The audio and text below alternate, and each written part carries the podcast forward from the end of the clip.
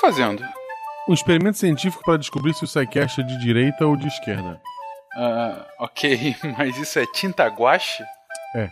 É, só pra eu entender, você vai usar tinta que sai com água pra definir uma coisa assim tão complexa? Isso não é um pouco de bobagem? Calma, me escuta. Não, sou todo ouvidos. O amarelo ele ficou famoso nas manifestações e ficou ligado à direita, certo? Sim, eu ouvi falar inclusive de brigas na Copa por conta disso, gente se negando a usar ou brigando com quem usava, enfim, um absurdo de ambos os lados. Certo. O vermelho, por sua vez, é totalmente ligado à esquerda. É, um fato histórico, mas até aí. Se eu misturar esse vidro com tinta amarela com de tinta vermelha. Laranja! Meu Deus! O SciCast é isentão! Não, não, na verdade a tinta acho que ficou muito tempo aberta, ela não misturou, olha só. Parece que ficou várias manchas. Peraí, então talvez isso significa que cada um dos membros da equipe seja um indivíduo único, com ideias próprias, que possuem mais ou menos tons de cada um desses lados, não cabendo rótulos. Não, peraí, peraí, peraí. Eu mexi com o pincel e é laranja mesmo. Meu nome é Neira, é 56!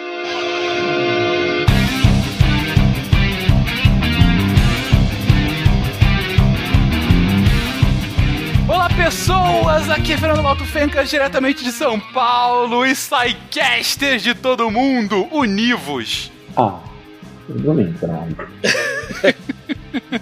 É, então, olá, aqui quem fala é o CA e eu estou socializando a minha abertura com os colegas. Uma bosta, mas que eu não tinha outra ideia, então eu vou roubar de todo. Era o que eu ia falar, você roubou de novo. Marcos, aqui as ideias são de todos, nada de ninguém, tudo é de todos. Aqui é o Marcos, diretamente de Franca, e eu sou a favor de expropriar as entradas dos demais colegas. Salve, salve, gente amiga da ciência. Direto da Granja do Solar, aqui é o velho Benjamin Oasno. Quatro pernas bom, duas pernas mal. Sensacional. pobre, que tri, fim triste deste, deste pobre asno. Exatamente. Entendedores entenderão. Diga as passas, Catarina, que é Marcelo Guaxinim e o meu Wi-Fi tem senha. Você está ouvindo o SciCast, porque a ciência tem que ser divertida.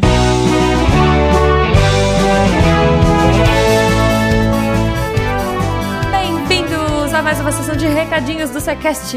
Eu sou a Jujuba e antes da gente entrar nesse episódio, mais um da nossa série Ismos, eu vou passar algumas informações rápidas.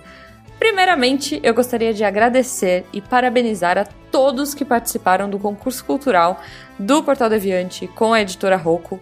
Cara, vocês foram muito criativos aí nas descrições e nas nos epítetos. Acho que era isso que o Fenquinhas tinha falado. eu adorei, a equipe deu muita risada. Vocês são mega criativos. Gente, sério, da onde vocês tiram essas coisas? Amamos, amamos. Parabéns a todos. Mas quem foi o escolhido pelo nosso time do episódio de Guerra dos 100 Anos foi o Hugo X Rosa, com os seguintes epítetos. Olha aí. Casa dos Deviantes, os Guardiões do Portal. Fencas, o Divisão Distante, Conde do Saicast. Jujuba, a doçura exígua, Marquesa das Miçangas. Guaxa, o bem vestido, Duque das Realidades Paralelas. Tarik, o tubérculo sorridente. Sorridente. Arquiduque dos Textos. Então, Hugo, parabéns. Cara, tubérculo sorridente, eu vou começar a chamar o Tarek assim só, sério. É, logo, logo a gente entra em contato com você, enfim, vai dar tudo certo. Então, parabéns, boa leitura para você, espero que você se divirta, porque os livros são muito legais. E claro, se vocês quiserem, é, mandem amor para a editora Rocco. Quem sabe a gente continua, quem sabe a gente consegue mais coisas legais para vocês nessa parceria aí, né? Catim! Beijo, editora Rocco, valeu! Aproveitando que eu tô no Catim, eu gostaria de agradecer a vocês, nossos patronos, vocês que fazem esse projeto ser possível e a ciência cada vez mais divertida. Muito obrigado! E se você ainda não é nosso patrono, a partir de um real você pode colaborar pelo PicPay, pelo Patreon e pelo Padrim. Última coisa, se você quiser entrar em contato com a gente, naquele Fala Que Eu Te Escuto, contato.sicast.com.br e claro, se você quiser conversar com a gente, tirar dúvidas, né, enfim, adicionar aí informações, ou até quiser discutir, mas de maneira ponderada, por favor, entre no post do SciCast desse episódio, entra lá, deviante.com.br e comenta e conversa. Com certeza o nosso time estará aí pronto. Eles estudaram muito, eles pesquisaram muito. Essa pauta demorou meses, gente, é sério, meses para ficar pronta, todos os nossos ismos aí. Então, comentem e bom episódio para vocês. Beijo.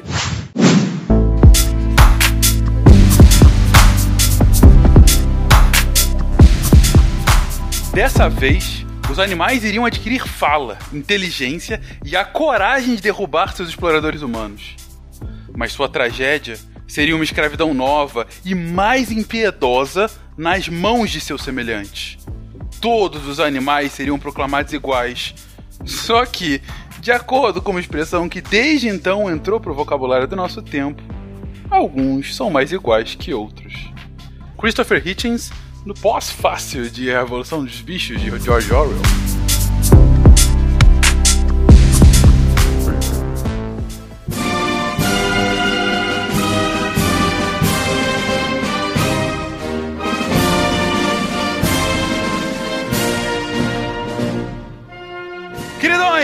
Depois de uma viagem sobre as origens e significados no primeiro episódio, a gente falou de liberalismo e conservadorismo. Daí, no segundo episódio, fomos para as origens e significância atual do nacionalismo e da sua corrente mais exacerbada, o nazifascismo. Agora, agora daremos aquela guinada esquerda e vamos falar sim dele, o temido barra amado e muito, muito incompreendido socialismo. Gente, onde a gente começa para falar do socialismo. Um espectro ronda a Europa. Ah, não poderia ser diferente. Beleza, um espectro ronda a Europa, o início do Manifesto Comunista de Marx. A gente começa com Marx mesmo ou um pouco antes? Não, porque o socialismo é anterior a ele, né? Uhum. Essa é uma das grandes confusões que eu vejo no dia a dia, inclusive. Você associar o socialismo exclusivamente com a figura do velho barbudo, quando essas ideias são um pouquinho anteriores a ele. Aliás, o termo socialista deriva novamente do latim sociare, que basicamente significa reunir ou compartilhar. E aí o seu uso mais antigo data de 1827, adivinha onde? No Reino Unido, sim em uma edição da revista Cooperative Magazine. E aí, principalmente a partir do, dos seguidores de Robert Owen na Inglaterra e de Saint-Simon depois na França, que vão vamos dizer assim, referir-se às suas crenças como, entre aspas, socialismo. Veja que nós não falamos do velho barbudo ainda. Antes da gente poder voltar, né? Dá para voltar um pouquinho antes. A gente não pode perder a dimensão de que grande teórico do socialismo revolucionário, vamos chamar assim por enquanto, a gente vai explicar mais para frente a qual nós ligamos o Marx, quem fez a grande parte teórica foi o Engels e não o Marx. É ele que tem um livro chamado Socialismo, né, e não o Marx, que vai definir essa questão. Mas tem um ponto que é importante né, da gente trazer aqui, é, que são dois pontos que depois vão ser muito caros à ideia de uma, de uma das vertentes do socialismo. A primeira é a questão da propriedade privada, né, a propriedade privada como fonte da desigualdade entre os homens. Quem cunhou, quem cunhou esta ideia num livro chamado A Origem da Desigualdade entre os Homens foi o iluminista francês Rousseau. Então, ele foi o primeiro a dizer que o primeiro homem que cercou uma terra e disse: Isto aqui é meu, se você quiser viver, terá que trabalhar para mim. E, e, os outros aceitaram, e por ter aceitado, isso levou os homens a uma desigualdade, foi o Rousseau. Então é um ponto aí importante para a gente trazer. Então, exacerbando aqui seu pensamento, se a gente poderia colocar aqui para o Rousseau o estado de natureza, ou seja, esses, essa sociedade sem propriedade privada, seria uma espécie do que viria a ser conhecido depois como socialismo. Sim, a gente pode colocar aspas aí, né? Porque o Rousseau não vai usar esse termo, mas esta ideia, esse germe de que a causa da desigualdade tá ali naquela propriedade privada, tal, e que o Rousseau, diferentemente dos outros Ele, ele cria uma ideia de homem, acho que é importante colocar isso, mas esse- ele tem a noção de que esse homem é histórico. Olha, eu tô falando criando um conceito genérico de homem, não tô indo na história, mas eu posso traçar numa origem, que é quando surge a propriedade privada. Esta ideia depois vai ser, vai se espalhar, vai ser trabalhada de outras formas, ela vai servir como base. E é do Rousseau também a ideia de que é necessário, em casos extremos ou para levar a uma nova forma social a revolução. Então você tem no Rousseau aí um ícone importante. Vai ser tanto para que a gente vai chamar da direita, né, que seja a direita moderada, a direita mais exacerbada, quanto para a esquerda, que é a ideia de que é necessário, então, muitas vezes tomar o poder e na tomada de poder promover uma transformação completa por meio da revolução. Então já estamos vendo aí. Eu acho interessante que nos dois primeiros episódios, especial no primeiro, a gente falou de correntes hoje ah, ligadas muito ah, com o que hoje a gente identifica como direito, né? Mas em especial o conservadorismo, o tempo todo a gente falava sobre pequena ou nenhuma mudança, sobre alterações. Até poderia ter alterações, mas elas sempre muito bem arranjadas. E aqui desde o início já vem a palavra revolução, mudança. A gente tá falando de um viés, um espectro realmente oposto nesse episódio, né? Como ideologia, normalmente o socialismo costuma ser definido, conceituado pela oposição ao capitalismo e pela tentativa de talvez oferecer às pessoas uma, vamos dizer assim, uma alternativa de vida mais humana ou mais socialmente digna. Lembre-se que nós estamos falando aqui no campo das ideias. A prática que vai vir depois Especialmente aquela vinda no século XX vai ser desastrosa. E aí muitos dizem que talvez nem, seja um socialismo, mas sim um totalitarismo de Estado. Aí o século XX é permeado por vários exemplos que depois a gente até dar uma destrinchada. Mas assim, o principal valor do socialismo seria então a igualdade, sobretudo a igualdade social. Mas nós temos uma dentro desse dessa ideia chamada socialismo, nós temos uma variedade de divisões e tradições que são inclusive antagônicas. E esse antagonismo, essas diferenças, elas vão se referir tanto ao, ao meio ou aos meios de como esse socialismo deveria ser alcançado, é, quanto aos fins também, né? a natureza da, vamos dizer assim, futura sociedade socialista. Nós temos divisões gigantescas, umas que são até completamente opostas em relação a, a esses dois fatores. Por exemplo, É, antes disso, nós temos que também ter em mente de que o socialismo surge na esteira da Revolução Industrial. Então nós temos um mundo ah, bem diferente daquilo que nós temos hoje, né? Você tinha condições sociais e econômicas, especialmente na Europa, geradas pelo crescimento do capitalismo industrial, sim. Então, não vai ser por acaso que essas ideias socialistas vão ser associadas especialmente ao desenvolvimento de uma nova classe de trabalhadores industriais urbanos, que aos poucos se torna cada vez mais numerosa, cujas condições de vida são as piores possíveis, né? Que é tão característico lá da primeira revolução industrial, ali na virada do século XVIII para o XIX. Então você tem pobreza, degradação, é, situação extremamente degradante em relação aos trabalhadores. Então essas ideias socialistas aparecem nessa esteira. Então, o mundo era diferente. O socialismo que se propaga hoje, vamos dizer assim, muitos até, eh, vamos dizer assim, trazendo aquele socialismo raiz, aquele socialismo de berço, ele não se adequa mais ao mundo do século XXI, comparado, é claro, com uma- aquele do nascimento dessas ideias. É, é, de forma análoga ao que a gente viu a, a- os outros termos, né, Will? Também. O, é, o liberalismo, quando nasce lá com o Smith e com o Ricardo, ele passa por diversas mutações ao longo do tempo, se adequando aos desafios daquele novo tempo, né? O mundo muda e essas ideias precisam também sofrer mudanças para que elas ainda talvez façam sentido no mundo de hoje. E aí todas as ideologias vão surfar nessa mesma onda. Muitos apregoando, como a gente já comentou nos casts passados, especialmente a partir do Fukuyama que diz que a história acabou, né, o fim da história.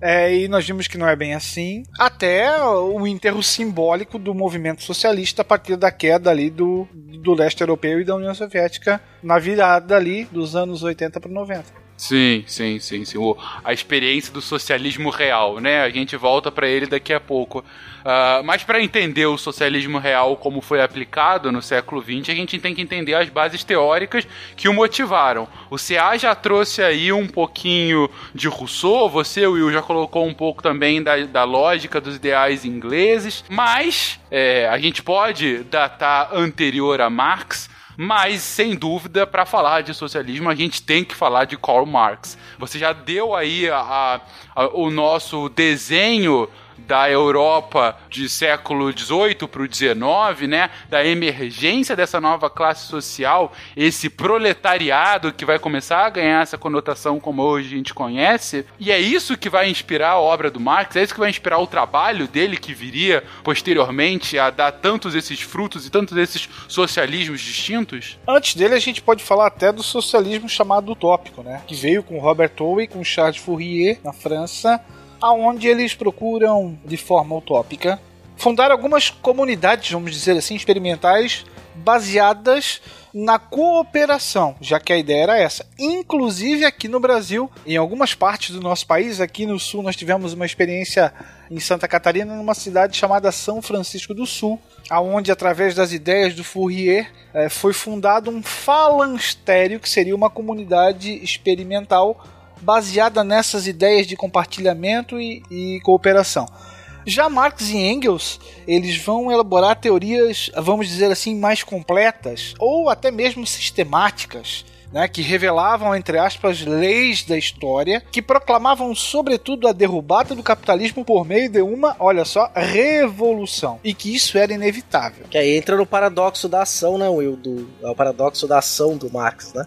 Que a, a é necessário fazer a revolução, mas o socialismo vai acontecer de qualquer jeito, né? Então tem um paradoxo da ação. Né? Os trabalhadores devem agir para chegar a um futuro socialista, mas o socialismo vai acontecer de qualquer forma por conta das contradições internas do próprio sistema e do modo de produção.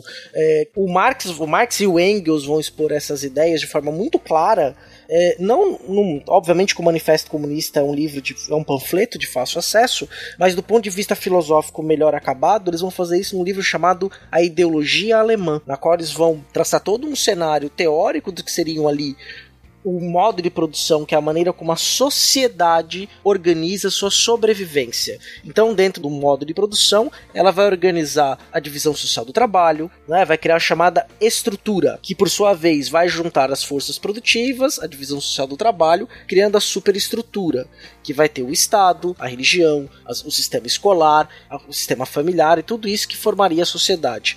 Na sociedade capitalista, ela é baseada na propriedade privada, na expropriação do lucro e do trabalho das classes operárias, das classes menos favorecidas. E aí isso com certeza, para o Marx e para o Engels neste livro, é, levaria a tantas contradições que esse sistema implodiria. E nesta implosão, a próxima etapa seria o socialismo e depois do socialismo ou comunismo. Eu acho que é interessante a gente pontuar também, tanto o socialismo utópico quanto o socialismo científico, já na, nos moldes que, que, que, se apresentam na ideologia alemã, eles têm elementos que dialogam com, com o próprio tempo em que eles são elaborados. Né? Então, se a gente for pegar a questão do socialismo utópico, ele nasce ali no século XVIII, né? já como uma contestação ao antigo regime. Então é legal a gente pegar aí e fazer um link com o próprio liberalismo que a gente fez, que a gente já anunciou é, há dois episódios atrás, porque ambos nascem dessa leitura de que o antigo regime já não funciona mais, né? já não consegue mais dar ordem às coisas. Ou melhor, que essas ordens não são mais inabaláveis, né? Então, tanto a liberdade, né, quanto a, questão da igualdade, de que as pessoas deviam ter oportunidades iguais, elas surgem como uma leitura desse, desse mundo que está ruindo, né? E o conservadorismo aparecendo como uma resposta a essas duas correntes. Então eu acho muito interessante, por exemplo, é, quando o Rouanet, no livro dele é, é, sobre a modernidade, ele vai falar que o, o, tanto o socialismo quanto o liberalismo fazem parte do iluminismo, né? Eles têm como, como é, origem um, um mesmo mal comum, né? Que eles criticam e que em determinado momento, tanto as correntes ilustradas, quanto os socialistas, quanto os liberais estiveram no mesmo barco né, contra esse antigo regime. E por outro lado, o, o, o socialismo científico, a gente pode perceber já essa busca por tentar criar uma teoria que seja cientificamente válida, né? Que tenha preceitos, metodologias, que faça uma visão de mundo que não seja apenas teórica, né? que não seja apenas uma, uma, uma leitura de mundo baseada em ideias, mas que seja também materializável. Né? Daí então a ideia do materialismo histórico. E aí, o que está, o que está valendo naquele momento, né, e está transformando as próprias, a própria ciências sociais no século XIX é a necessidade do empirismo na ciência, né? E aí então eles vão trazer essa necessidade da própria renovação das ciências sociais, que vão começar a dialogar com as ciências da natureza e tudo mais, do empirismo para essa teoria deles. Né? Nossa teoria deles tem uma validade porque elas não são apenas um conjunto de ideias, elas se realizam, elas se materializam, né? Ao mesmo tempo em que estão ainda repletas de um tipo de pensamento muito típico do século XIX, do início do século XIX, que é a teleologia, né? De que inevitavelmente as coisas vão acontecer, né? Assim como para os liberais, inevitavelmente as sociedades têm propriedade privada, é uma coisa natural, né? é um direito natural, né? Aqui também é uma coisa como essa. Inevitavelmente, o socialismo vai acontecer. Isso, assim, para quem não ficou muito claro para algumas pessoas, vamos dar um exemplo mais palpável sobre isso de vai acontecer, mas a pessoa precisa agir. É tipo quando tu volta no tempo para evitar uma coisa e você causa essa coisa. Exatamente. 5, 4, 3, 2, 1. Ursinhos carinhosos. Essa fala, então, agora do Marcos serviu para traduzir bem o espírito daquele tempo, né? Ele cita dois pontos aqui que eu vou resgatar. O primeiro, a origem comum, né, de liberalismo e o do socialismo, como ele diz, tem origem no mesmo mal, né? Tem origem na mesma premissa ideológica que é o iluminismo. Gente, a gente está falando aqui de correntes autoproclamadas científicas ou que tentam se utilizar do advento de uma metodologia científica cada vez mais voltada para as ciências humanas, né? Essa tradução da metodologia das ciências naturais para as ciências humanas, para chegar a teorias de como o mundo funciona ou muitas vezes deveria funcionar. E essa é sempre uma preocupação quando você vai falar de ciências humanas, a questão da descrição e da prescrição, né? Uma coisa é você descrever como os fatos de fato acontecem, e outra coisa é você escrever para que os fatos assim aconteçam, né? E aí, isso é um ponto que o CA acabou de comentar e que o Marcos trouxe novamente, que foi o que o Guaxa explicou agora. Essa ambiguidade de que ao mesmo tempo Marx faz um texto proclamando para que os proletários do mundo se unam para que a revolução aconteça e também escreve alguns textos com Engels falando sobre a inevitabilidade da revolução. Horas, se ela é inevitável, para que a proclamação? Para que a proclamação dos trabalhadores? Ora, se você está tendo que proclamar a revolução para os trabalhadores, então não há tanto essa inevitabilidade. Mas, para a gente entender essa inevitabilidade, a gente tem que também dar um passo anterior para explicar um ponto que é fundamental da teoria marxista, que inclusive vai inspirar boa parte uh, de muitos historiadores, até hoje em dia, né, gente? Tem algumas correntes históricas que acabam olhando a história do mundo por esse prisma, né? Que é o nosso famoso materialismo histórico. Alguém se atreve? Materialismo histórico dialético? Dialético, a nossa querida dialética histórica. Bacana isso, Fenka, que você colocou. É interessante quando a gente vai observar aí dentro do, da perspectiva do materialismo histórico dialético trazido por Marx. É claro que o que eu estou falando aqui é muito ampassant, porque você está falando aí de uma tradição dentro da história de mais de 150 anos, quer dizer, uma série de trabalhos, de pontos de vistas diferentes e discordantes dentro da própria historiografia marxista. Ela não é uma historiografia única, não é uma única forma de abordar a história. Mas ela parte mais, mais ou menos do, de um seguinte pressuposto. Eu tenho uma ideia é, sobre o mundo. Eu tenho uma tese. Né? Essa minha tese é o que eu estou pensando como é que o mundo funciona. Então eu tenho que fazer o quê? Pegar esta minha tese e ir contra a sua antítese, que é o mundo real, né? Então como é que o mundo real me responde a esta ideia que eu tenho. E daí eu chego a uma síntese. Né? Então, a pergunta que eu faço para o mundo e como o mundo me responde. Só que para o Marx, para você conseguir entender a história, o universo, a vida e tudo mais, dentro da da parte que corresponde à humanidade, é necessário você entender como este homem organiza as suas formas de produção material.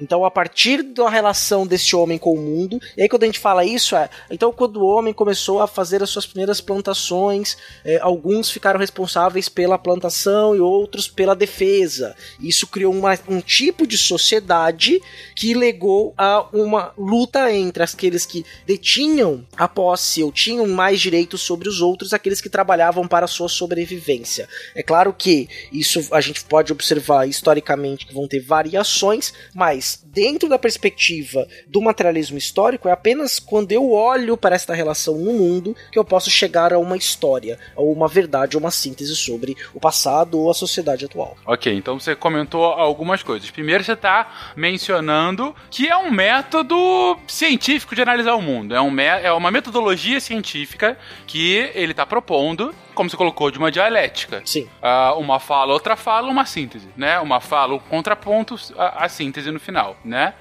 E ao mesmo tempo, a gente chama de materialismo porque, na visão dele, a história do mundo está pautada na relação do homem com os bens que o cercam, né? Do homem com a realidade palpável. E realidade essa que é construída, seja por algo palpável mesmo, ou seja, quem tem dinheiro, quem não tem, seja uma realidade construída por superestruturas quem controla o sistema ou quem não controla, por exemplo, né? Mas isso a gente também não vai entrar numa profundidade tão necessária. E aí tem um ponto central aqui, Fenka, só para completar, cujo elemento central desta ideia é o trabalho. O trabalho. O trabalho e é, quem usufrui do trabalho e quem o, o faz de fato, né? Uhum. Essa ideia de dialética já vem lá do Hegel, né? Sim, sim. Sim, sim, sim. E aí sim, é considerada a força motora da mudança histórica, né? Então você tem ali basicamente a interação entre duas forças opostas que vai necessariamente levar a um estágio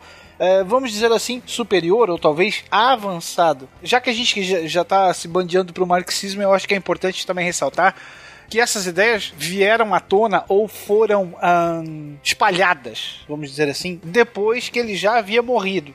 Então a gente vai ter três caras que vão ser responsáveis por isso: o Kalkatsky, o Jorge Plekhanov e o parceiro dele, o Engels, como a gente já comentou antes. Então, isso tudo vem depois que ele já tinha batido as botas e iniciado sua viagem para o além voltando para a dialética, né? É, nós temos que necessariamente falar em contradições internas na sociedade. E aí o que qual é a ideia que o Marx lança em relação a isso? Claro, né? Malhando a, a propriedade privada. Então, para ele o sistema capitalista já está condenado. Na, e aí aqui a gente já tem dentro desse sistema a sua própria antítese, que seria o proletariado. E que algumas vezes o próprio Marx vai chamar de coveiro, olha só que interessante, coveiro do capitalismo, né? Sim. E aí você vai ter um conflito então entre capitalismo e proletariado que vai levar a um estágio superior de desenvolvimento aí instaurando uma sociedade socialista e por fim aí sim uma sociedade comunista. É.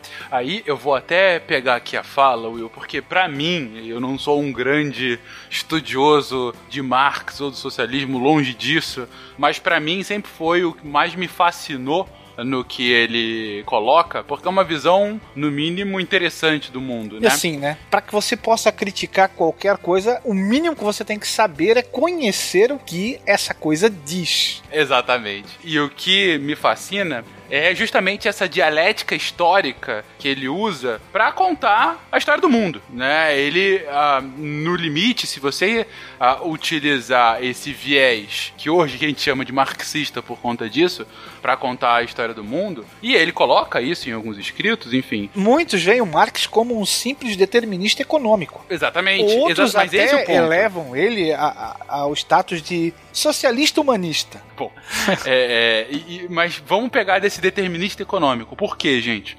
Porque para ele, se você analisar a história nesse viés materialista, ou como o Will colocou, nesse determinista econômico, você pode contar a história do mundo como uma história de ascensão e quedas de modelos. Isso aí. E que é, ao longo das transições de diferentes modelos econômicos, Quatro etapas. você tem quatro, exatamente, você tem classes no alto e classes embaixo. Então, por exemplo, se a gente partir do feudalismo. No feudalismo, você tem no alto da pirâmide duas classes que controlam o sistema, quais sejam os nobres e o clero. Proprietários e servos. Exatamente, eles controlam o sistema feudal que tem uma base muito mais ampla, mas sem poder, de servos, certo?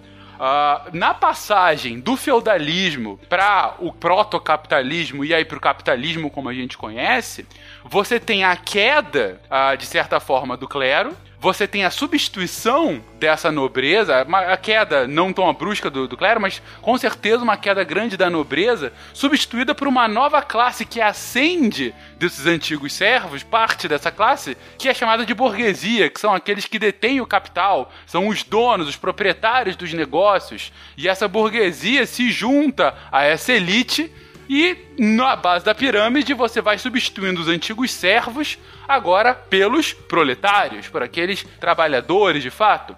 Ah, e ele coloca, ele vai colocando isso que a história é sempre essa dialética, é sempre essa, esse conflito. A longa batalha entre opressores e oprimidos. Exatamente. E aí eu quero só fazer um disclaimer aqui, viu, Fencas, que é interessante. Sim. Você vai ter uma outra interpretação, que não essa já não é do Marx, é mais feita no século XX, por exemplo, que vai dizer o seguinte: olha, quando a gente pega, por exemplo, o clero e a nobreza, tanto na Idade Média quanto na Idade Moderna, o alto clero e a alta nobreza, eles são o mesmo grupo social. Os Uhum. papas, os bispos, todos vêm de família nobre. Você não tem um plebeu que se torna bispo, ele sai de uma família nobre, Certo. uma família poderosa nobre e que se, e vai chegar a esse status dentro da própria estrutura da igreja que está entrelaçada na estrutura do Estado, né? E aí, olha que interessante, alguns historiadores vão mostrar que esta burguesia ela não chega ao poder na formação do Estado, né? É justamente o contrário. É o Estado que possibilita ao longo prazo que essa burguesia chegue ao poder. É só por causa da criação dessa estrutura de Estado, com cobrança de impostos únicos, uniformidade jurídica e a possibilidade que negócios, que os negócios possam prosperar por conta do próprio Estado, é que essa burguesia vai ascender e vai chegar ao poder. O Marx ele vai falar exatamente isso que você falou, né? Que a, a burguesia serve de contrapeso para a nobreza e essa então burguesia chega ao poder fazendo a sua revolução. né? Mas aí você tem dentro do próprio marxismo uma revisão dessa ideia. Uhum. Como as outras correntes ideológicas. Coloca aí, Marcos. Não, então assim, pro Marx, a resposta pra vida, o universo e tudo mais não é 42, é a luta de classe, né? Sim. Não é nem resposta, né? É, é um dado. É um dado histórico que sempre acontece e sempre vai Exato, acontecer. o motor da história é a luta de classe, né? E essa luta de classe se estabelece pela relação que as pessoas estabelecem com ah, os meios materiais, né? Então, assim, a posse de Isso. terra é, e aqueles que são explorados dentro da posse de terra é, num primeiro momento e isso vai levando às, contradições. E por isso que a revolução ela é inevitável e porque essas próprias contradições vão fazer as pessoas entrarem em conflitos. Né? Então, assim, por, por isso a ideia da inevitabilidade. Acontece que com o, mar- com o surgimento do capitalismo, tanto a propriedade quanto o trabalho são convertidos em mercadorias, certo? E aí as pessoas só conseguem participar do capitalismo se elas vendem as mercadorias que elas produzem. Só que algumas pessoas estão alejadas, alijadas do acesso à produção de mercadorias, porque elas não têm posses desses meios de produção. A única mercadoria que ela tem para vender é o seu próprio trabalho. E por meio da exploração desse trabalho é que as pessoas que têm a posse do meio de produção conseguem ficar cada vez mais ricas e se manterem e se perpetuarem no poder. Exatamente. Controlando, inclusive, poder político a partir Isso. daí e toda a superestrutura que ele e coloca. por isso que o Estado, num primeiro momento, para o Marx é algo negativo, né? Porque ele é, serve para garantir o poder na mão dos, dos capitalistas, como o CA acabou de apontar. Exatamente. Né? Uhum. E aí, então, Exatamente. inevitavelmente, a partir do momento em que a classe operária se dá conta dessa situação em que ela está, ela teria uma única saída, que é se levantar contra ah, os seus exploradores. E aí, isso se daria de de um ponto que as pessoas é, é, é, seriam quase que levadas a tal situação, devido à sua degradação. Né? Por isso da inevitabilidade, novamente. Né? Por isso que é um modelo, é um modelo quase que, que científico mesmo, né? na cabeça dele, pelo menos. É, exatamente. Ele é a grande hipótese de como o mundo funciona, né? Uhum. Que dá-se esse nome, né? Da dialética do, do Marx, né? Mas o ponto aqui, gente, é voltando àquela questão da inevitabilidade da revolução. Vocês entendem todo esse processo? O ponto que o Marcos traz aqui é o tempo todo há essa luta de classes e chega num momento no capitalismo, quando o capitalismo está muito bem enraizado, em que, para o Marx, a diferença entre as classes que detêm o capital e as outras classes que não têm o capital e só podem ah, viver a partir da exploração do seu próprio trabalho, você tem um esgarçamento tão grande no capitalismo avançado que não há como esse sistema continuar, se manter. E é por isso que ele fala que a revolução é inevitável. É por isso que ele fala que essa é a única solução. Porque a partir do momento em que você tem um esgarçamento e de fato uma ruptura entre as classes, o proletário terá que se unir a fim de derrubar toda essa estrutura criada pela classe do alto, a classe hierarquicamente superior, e nivelar as condições do jogo. E é a isso que ele vai chamar de socialismo. O socialismo, então, é justamente o momento em que os proletários conseguem se organizar, eles derrubam o poder burguês, o poder da superestrutura anterior. E quando eu digo superestrutura é, eles derrubam o Estado, eles derrubam a igreja, eles derrubam qualquer instrumento social que é usado para deixar uma hierarquia entre as classes. E derrubam isso no que ele vai chamar que é uma ditadura do proletariado. Ele coloca dessa forma, ele coloca que o proletariado vai criar uma, um novo corpo diretivo e esse corpo vai substituir o poder anterior. E vai substituir com um único objetivo futuro: nivelar o jogo. Porque a partir do momento que todas essas estruturas anteriores forem destruídas, Estado, religião, até o conceito familiar anterior para alguns, mas todas as estruturas ah, que foram criadas, diz ele, para perpetuar o poder Educação. atual da burguesia, a educação, por exemplo, toda essa estrutura for destruída e antigos proletários e antigos portugueses, eh, portugueses antigos proletários e antigos burgueses tiverem exatamente as mesmas condições, igualdade social plena, aí a gente chega então ao último passo dessa dialética do Marx, que é o comunismo, que seria a igualdade plena entre todos e a não existência de todas essas superestruturas que replicam a hierarquia. Ou seja, para o Marx, o socialismo é um passo intermediário antes do real objetivo, que é o comunismo, onde tudo seria de todos. 5, 4, 3, 2, 1. Ursinhos carinhosos. Na esfera política, ele menciona em revolução social, que é justamente essa mudança qualitativa na estrutura da sociedade, né? É, então você necessariamente tem uma mudança no modo de produção e no próprio sistema de propriedade. E quando é que isso aconteceria? Quando nós tivéssemos a tal da consciência de classe por parte do, do proletariado.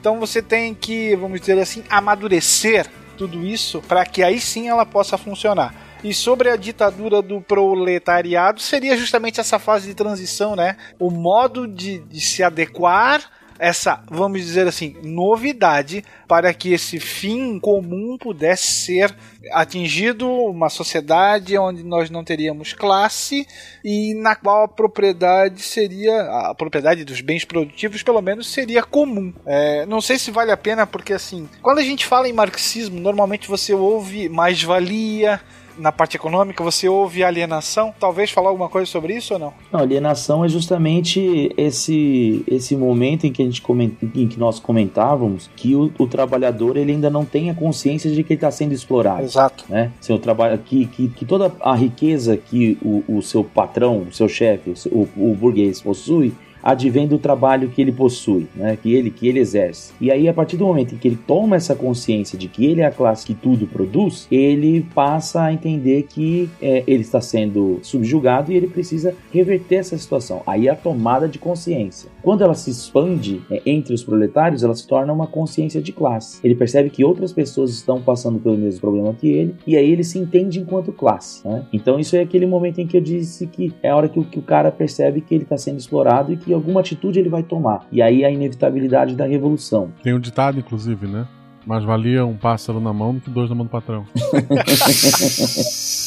É, não, só achei interessante, que de fato nunca tinha me ocorrido essa ditadura do proletário, que ela se assemelha um pouco ao modelo clássico de ditadores, né? Que era no modelo clássico, se você pegar Roma, o ditador ele entra, a hora que acaba a bagunça ele sai, né? Ele tem um prazo Sim, de sim, tem um verdade. prazo de término. Não é igual aos nossos aqui, que o cara vira uma Uhum. ditadura, você nunca sabe quando vai acabar, né? Mas que eh, acabam muitas vezes utilizando a retórica de pegar o poder pra ajustar a bagunça pra depois sair, né? E, e a, como a bagunça nunca acaba, né? É, inclusive agora aqui no Brasil, que, é, pedidos incessantes por uma intervenção militar democrática, é constitucional, exatamente, Pra tirar tudo que tá aí e colocar pessoas novas no lugar e depois os militares saem.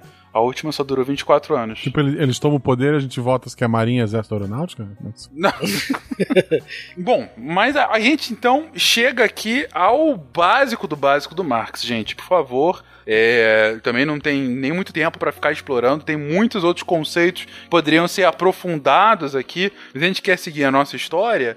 Ah, então, assim, a vocês amantes do modelo marxista, peço desculpas por não aprofundar mais, mas é, é, continuando aqui a nossa história, o que a gente tem que começar a mencionar eh, são os frutos que eh, esses ideais marxistas ah, que vão inspirar o que a gente hoje chama de socialismo dão, tanto do ponto de vista teórico quanto do prático, porque sem dúvida eles acabam inspirando muitos movimentos ao redor do mundo, não? Sim, e eu acho que é até importante dizer né, que o, o próprio que a gente vai chamar a ideia de socialismo utópico né, é, foi um termo cunhado pelo Lenin para dizer que aquele modelo de socialismo era um modelo inferior ao que ele e o Marx propuseram. Né. Então a gente usa até o termo hoje, socialismo utópico, mas esse ele foi cunhado ali no final do século, na década de 80 do século XIX, pelo Engels para desfavorecer. Só que na prática política do século XIX, as ideias do Fourier, do Robert Owen, do próprio Saint-Simon, por exemplo, circulavam entre agrupamentos políticos de trabalhadores ou daquelas pessoas que estavam sofrendo naquele momento, o que é, ou nas lutas melhor por direitos que aqueles homens e mulheres ali do século XIX estavam se propondo. né? Então, quando a gente fala de socialismo, é bom a gente colocar, falar sempre de socialismos, porque o socialismo, desde a sua origem, nunca foi um movimento único, nunca foi um movimento apenas coeso. E houveram várias disputas internas ao longo do século XIX e até hoje para definir quem é o mais socialista, ou quem que é o portador do verdadeiro socialismo. Então a ideia de você criar, por exemplo, você pega uma, uma fábrica ou uma cidade e transforma essa cidade num lugar igualitário, onde cada um vai trabalhar naquilo que te dá mais prazer ou aquilo que tem mais aptidão, e tudo será dividido entre aqueles trabalhadores o fruto do trabalho. Esta ideia é do Fourier, do francês, que é os seus falancérios, né? E isso depois vai estar acoplado até mesmo nas ideias do chamado socialismo científico e muito mais do que isso, nos discursos de partidos que tomam para si a bandeira de defesa dos trabalhadores né? não necessariamente a defesa de um falanstério, mas a defesa de uma proteção social e de direito a esses trabalhadores, como foi, por exemplo, o caso do Partido Trabalhista Inglês, que se forma no final do século XIX. Então é importante a gente ter esta visão muito clara de que, do ponto de vista da prática política, tanto as ideias do Marx quanto as ideias dos utópicos, elas vão se misturar nos imaginários e também nas práticas. Uhum. O que a gente tem com a Revolução Russa e as suas consequências que acabaram marcando o, o chamado comunismo ortodoxo do século XX é, e que torna aí sim um modelo é, dominante de, de governo comunista, é que nós temos o, o chamado marxismo-leninismo agindo. Né? Não é apenas um marxismo, até porque algumas ideias vão ser bem diferentes em relação àquilo que que Marx mencionou anteriormente, é, especialmente em relação, por exemplo, da forma como você toma o poder, é, dessa passagem que seria, vamos dizer assim, gradual de uma coisa para outra e que acaba não acontecendo. Will, a gente pode começar, inclusive, citando que a primeira grande revolução socialista do mundo acontece, baseado nas ideias do Marx, acontece no país errado. Exato. Né? As ideias que ele lançava serviriam, vamos dizer assim, para uma Europa central ocidental capitalista industrializada. E ela vai ocorrer num país eminentemente agrário que sim tinha passado por uma industrialização forçada, principalmente com capitais estrangeiros e devido à sobra, vamos dizer assim, de mão de obra, já que nós tivemos uma debandada geral do campo para a cidade.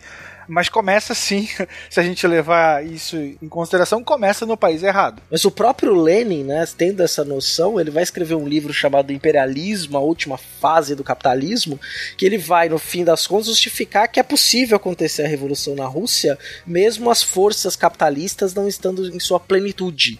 Tanto é que as ações dos primeiros anos de governo do Lenin, ainda vivo, né? Mas aí ah, talvez ele volte na final da Copa do Mundo, né? Dependendo do resultado.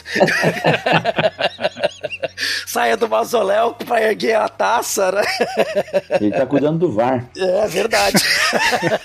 é, o que ele vai desenvolver justamente é tentar criar condições nessa União Soviética para que as forças capitalistas se desenvolvam, para que a produção industrial apareça, para depois isso ser socializado. Né? Para que esse desenvolvimento industrial. Porque o Marx não era contra a indústria, isso que é importante. Né? Ele fala que há uma contradição, que tudo carrega contradição dentro de si. Ele fala: olha, nós vivemos num momento né, de que nós podemos produzir para tirar o homem da miséria. Nós podemos produzir em muito mais escala, onde as pessoas possam ter acesso às coisas. Mas o que nós vemos é justamente a sua contradição. À medida em que nós produzimos mais, mais homens ficam presos em grilhões, mais homens estão explorados e sendo levados à miséria. Né? E aí até o genro dele mais para frente vai escrever o tipo, direito à preguiça, né? Ele vai até conquistar def essa defesa dos trabalhadores por horas de trabalho. Ele falou: as pessoas têm que lutar para trabalhar menos, não para ter mais horas de trabalho. Tem que trabalhar no máximo três horas por dia. Né? E aí ele tem toda uma ideia que é uma variação desse próprio socialismo. Talvez a principal característica do leninismo seria a crença é, em um novo tipo de partido político. Né? E aí sim, esse partido promotor de uma revolução ou um, sei lá, um partido de vanguarda, vamos dizer assim, né? Diferentemente do que Marx dizia, o Lenin não vai acreditar que o proletariado é, desenvolveria de forma espontânea essa consciência de classe. Para ele isso não funcionaria, né? porque ele diz que a classe trabalhadora era iludida pelas ideias e pela crença da burguesia, vamos dizer assim. Então, somente um partido revolucionário poderia levar a consciência, olha só, sindical da classe trabalhadora. Então, basicamente, a gente vai ter o que no governo comunista nesse sentido? É um governo de uma elite comunista e de líderes comunistas. Então, você joga no escanteio aqui, coloca no segundo plano a função do proletariado e de toda aquela importância que o Marx, num primeiro momento, teria dado a, a esse povo. Ou seja, o que você está trazendo aqui, Will, é muito interessante para a gente começar a entender a experiência do que a gente vai chamar aqui, do que é chamado do socialismo real, né? Do que de fato aconteceu no século XX, quando os governos. quando aconteceram revoluções em governos que se auto-intitulam socialistas ou comunistas. Especialmente na, na Rússia ou na União Soviética e, e na China, né? E na China, sem dúvida. Em Cuba também, também. né? Em Cuba é Coreia muito presente. Do Norte isso. também. Coreia do Norte, são casos muito presentes. E aí você vai ter o socialismo é, vinculado depois ao anticolonialismo na África na, e no restante da Ásia. Sim, sim. Até aqui sim, na própria sim. América Latina. É, os movimentos, né? Os movimentos socialistas aqui. Com o que do bolivarianismo, né? Mas qual, qual é o ponto aqui pra gente entender, gente? Na, no ideal marxista inicial, ele estava falando sobre a emergência do proletariado como um todo e uma ditadura desse próprio. Nessa transfusão para o mundo real, O que tende a acontecer é a emergência do sindicalismo, transvestido àquela figura que é chave para entender esses governos, o famoso partido. Ou seja, aqueles que estão no partido começam a controlar o sistema político, começam de fato a ditar os rumos daquele país. Não à toa a gente tem hoje o Partido Comunista Chinês, por exemplo, que está no poder desde antes dos anos 50. E é o mesmo partido com lideranças que vão se revezando, se revezando num espaço muito amplo, né? A gente tem às vezes mais de uma dezena de anos, mas é o mesmo partido comandando os rumos da vida política daquele país. E em muitos casos, a ampla maioria é o único partido possível, né? É um estado monopartidário, né? Monopartidário. Você não pode ter nenhuma oposição de um partido contrário, né? Você não tem a possibilidade de uma oposição, é, pelo menos numa não estruturada, né? Nós mencionamos anteriormente, esse modelo leninista vai servir de modelo para o restante do mundo, vamos dizer assim. Então, de acordo com, com, com, essa tendência, a existência de um partido, vamos dizer assim, monopolista, que teria como responsabilidade articular aí talvez os interesses do proletariado e guiar a revolução para o seu rumo derradeiro, que seria construir o comunismo, seria algo aceitável. Claro que a prática vai provar que né? O que é interessante, então, assim, é, esse modelo leninista, né, que vai se tornar o bolchevismo, vai se tornar o modelo que vai se internacionalizar, né, ele vai acontecer mais, na verdade, com o Stalin. Na chamada Segunda Revolução, principalmente, né? Isso, e na, na, a partir da Terceira Internacional Comunista, ali em 1927, mais ou menos.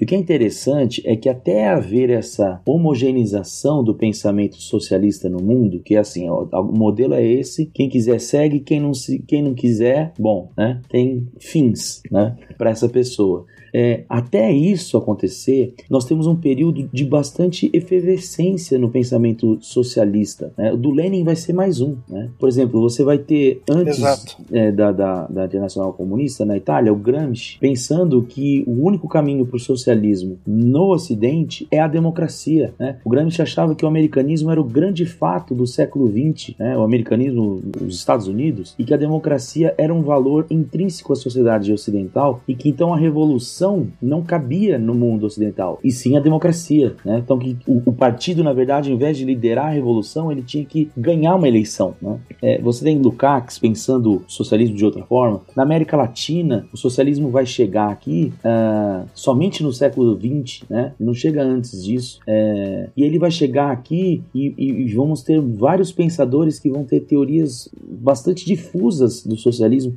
O mais famoso deles é o peruano José Carlos Mariátegui, né? Que pensava o socialismo de uma maneira bastante diferente do que pensou é, o Stalin e por isso não queria não queria se associar à Internacional Comunista de 1827, não queria passar a se chamar comunista, queria manter o partido dele como partido socialista, né? Então, até até essa unificação do pensamento você tem várias formas, até mesmo o trotskismo, né, na Rússia, né? Os populistas da Rússia que vão falar que era possível você transformar o camponês em socialista sem, sem que que ele precisasse se proletarizar, né, que é a teoria do salto. E aí, na época da Internacional Comunista, da terceira, você tinha alguns xingamentos para quem não seguia a linha do partido, que era a primeira trotskista e o segundo populista. Né? Quem, não, quem não era a favor dessa teoria unificada é, do comunismo a partir de 1827 era chamado assim. Né? Então, por exemplo, na América Latina, alguns partidos vão falar que o socialismo, que a leitura está equivocada, porque na América Latina o imperialismo não é a última etapa do capitalismo, ele é a primeira é por meio do imperialismo que o capitalismo chega é, na América Latina, que antes disso as sociedades latino-americanas eram apenas feudais, né? Você percebe como é, é, existem várias formas de se entender esse legado do Marx. Esse marxismo vai chegar extremamente difuso, ao mesmo tempo, em 1927, por meio da força né, bruta, né, é, o, a União Soviética vai tentar uniformizar essa visão de, de comunismo, né, é, e que vai durar mais ou menos até o final da década de 40 com os chineses. E na América Latina vai ter também uma outra influência. Eu vou trazer aquele coisinho de tempero e dar uma torcida e jogar aqui um pouquinho de pimenta do reino aqui em cima, tá? e talvez do reino dos céus, né? Que foi uma encíclica Rerum Novarum do Papa Leão XIII, feita no final do século XIX, 1891, na qual a igreja começa a se posicionar formalmente em relação a ser favorável à reforma agrária, a abençoar as ações dos operários, para leis que assegurassem salários dignos e também jornadas de trabalhos dignas. Ou seja, você vai criar uma vertente do socialismo, e isso vai ser muito forte na América Latina no século XX, que é o socialismo cristão. Então você também tem elementos do cristianismo que vão penetrar de maneira muito profunda dentro dos latino-americanos socialistas ou mais à esquerda. Especialmente a partir de 1968, se não me engano, Sim. é, em Medellín, na Colômbia, né, nós tivemos um, vamos dizer assim, um quase um conclave, um congresso de bispos católicos aonde se declara a opção preferencial pelos pobres, da qual depois a gente vai ter até uma das um dos filhotes disso aí vai ser a própria formulação da, da teoria da, da libertação, a, a- Teologia. da qual teologia, desculpa, é, teologia da libertação, da qual o Leonardo Boff brasileiro vai ser talvez uma das vozes mais conhecidas.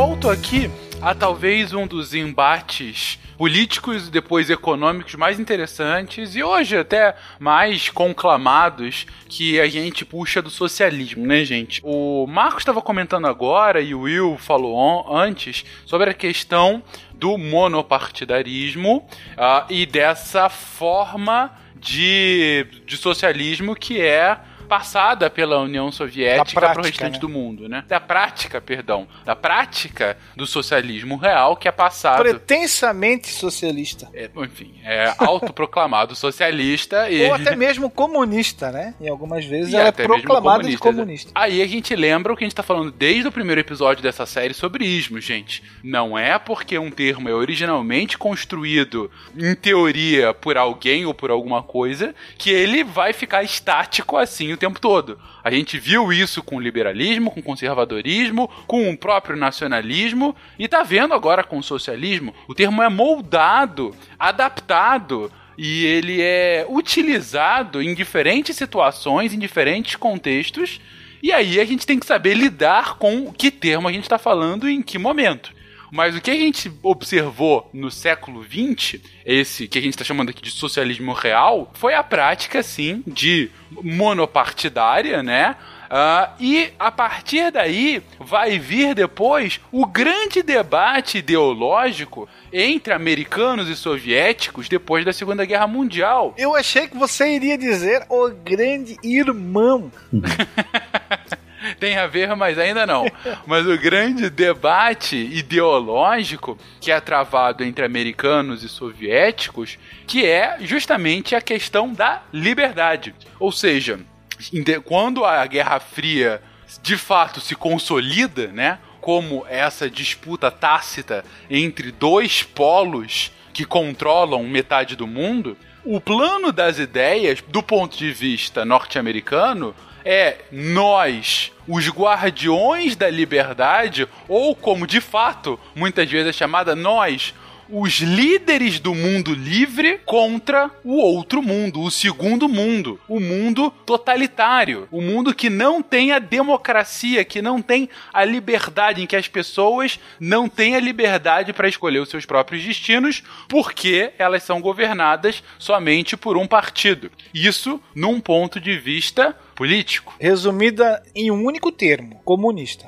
Comunista, exatamente. E aí, o comunista é o mal, por conta disso, do ponto de vista norte-americano. É o mal encarnado. É o comedor de criancinha, literalmente colocado dessa forma. Especialmente a partir do chamado stalinismo, que aí vai chutar na lua, né? Tudo aquilo que você tinha eh, de concepção teórica e vai instituir de forma brutal, sim, é, um socialismo de Estado, vamos dizer assim, na qual você elimina qualquer suspeito de deslealdade ou crítica. Você tem uma série de expurgos sendo realizados, é, especialmente pela polícia secreta, na época chamada de NKVD. É, os próprios membros do Partido Comunista vão sentir na carne, ele vai ser reduzido para para menos da metade. Você tem mais de um milhão de pessoas é, morrendo.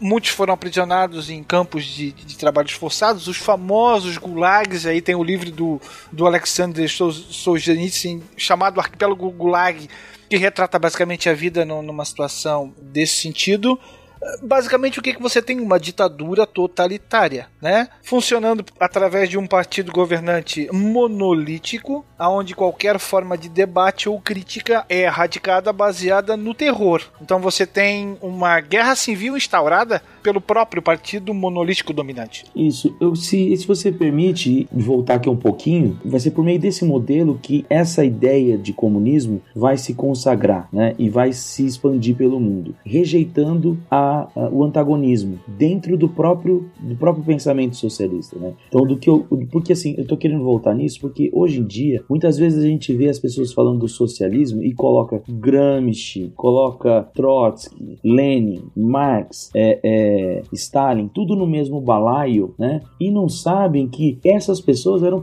pessoas não gratas dentro do comunismo. O Trotsky teve que sair da Rússia, da União Soviética, senão ele ia ser morto. E foi, né? O Gramsci ficou na cadeia e o Partido Comunista não fez um A para ele sair de lá, porque as ideias dele não eram boas para o partido, né? O, o Mariátegui no Peru, quando ele morreu, a primeira coisa que fizeram foi apagar a história do cara dentro do partido. Então, assim, não coloquem todos no, meio, no mesmo balaio, porque eles também foram vítimas desse do, do das práticas do Partido Comunista, né? É, soviético que se entendeu como o, o, único portador da verdade absoluta do socialismo, né?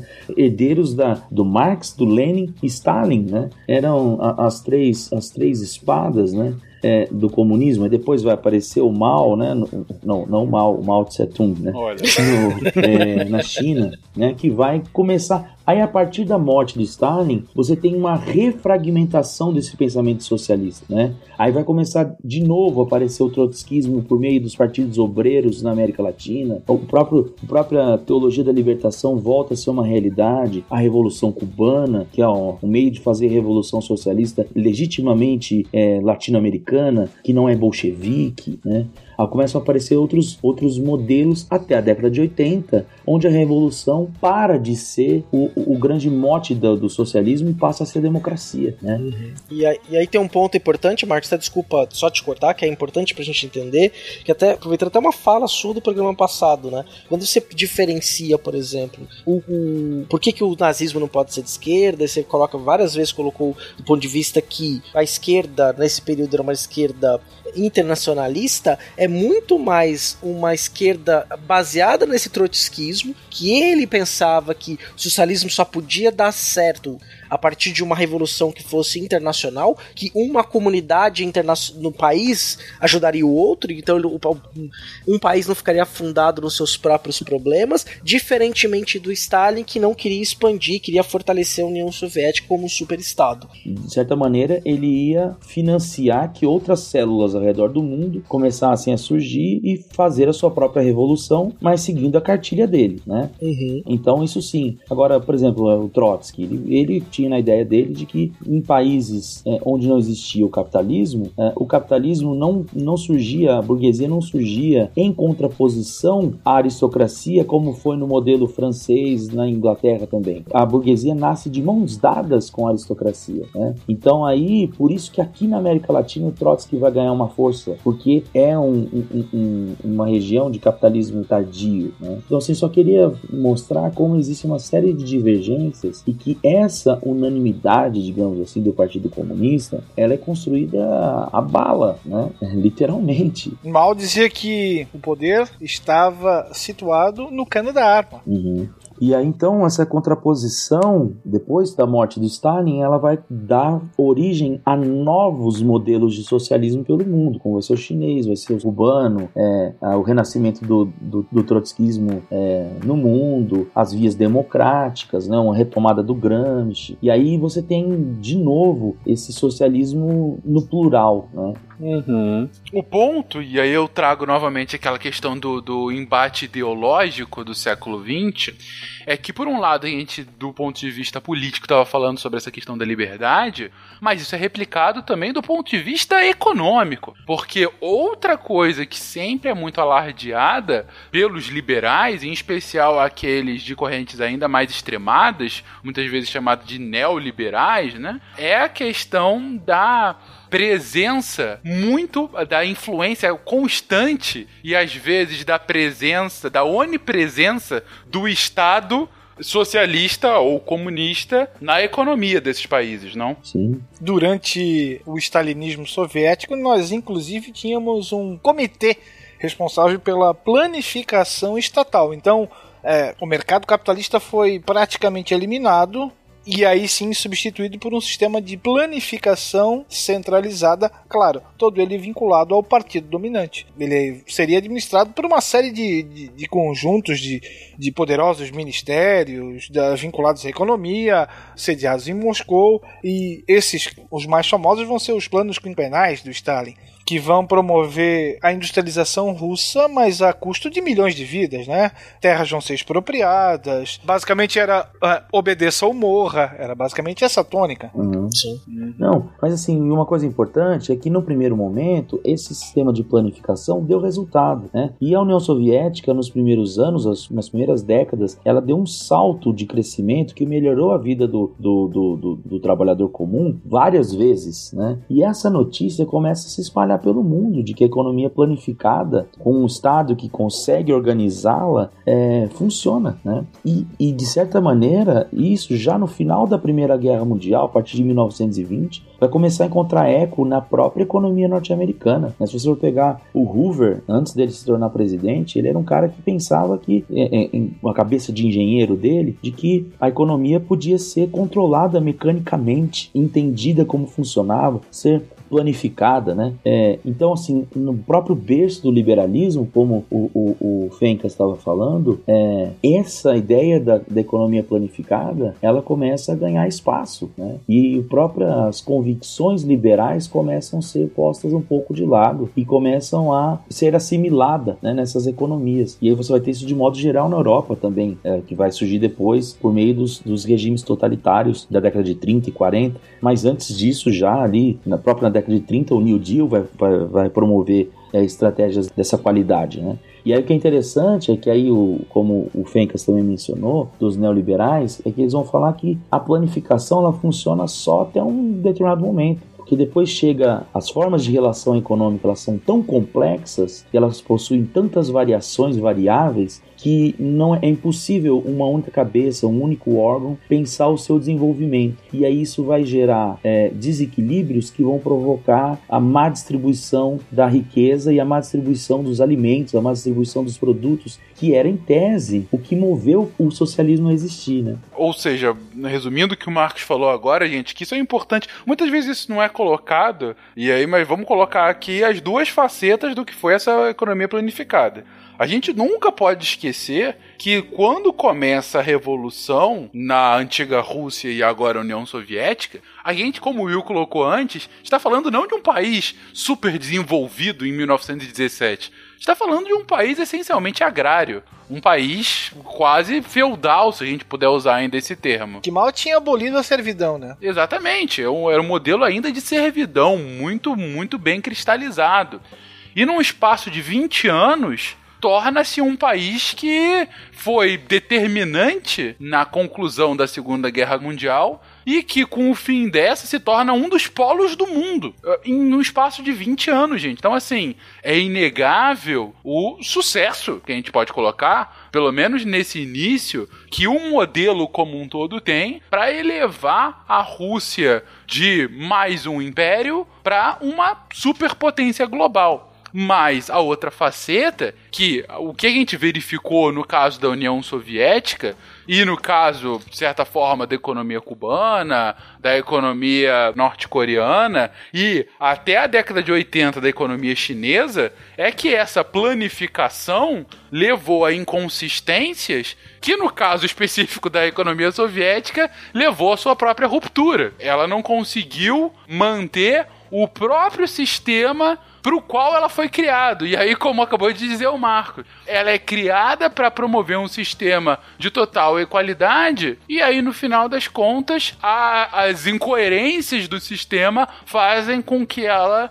ela imploda sob o seu próprio peso. Mas, ainda falando sobre essas divergências ideológicas, a gente tem que colocar também agora o lado soviético. Se por um lado o, o bloco capitalista ocidental tentava sempre trazer ao longo do século XX, clamava pela liberdade, o bloco socialista oriental clamava pela igualdade. E o tempo todo reforçava a questão de que, como disse Will já algumas vezes, o Estado, ele tá assim, tirando um pouco da liberdade dos seus cidadãos, mas está dando a igualdade para todos. E isso era repetidamente colocado em diversos debates, por exemplo, dentro das Nações Unidas.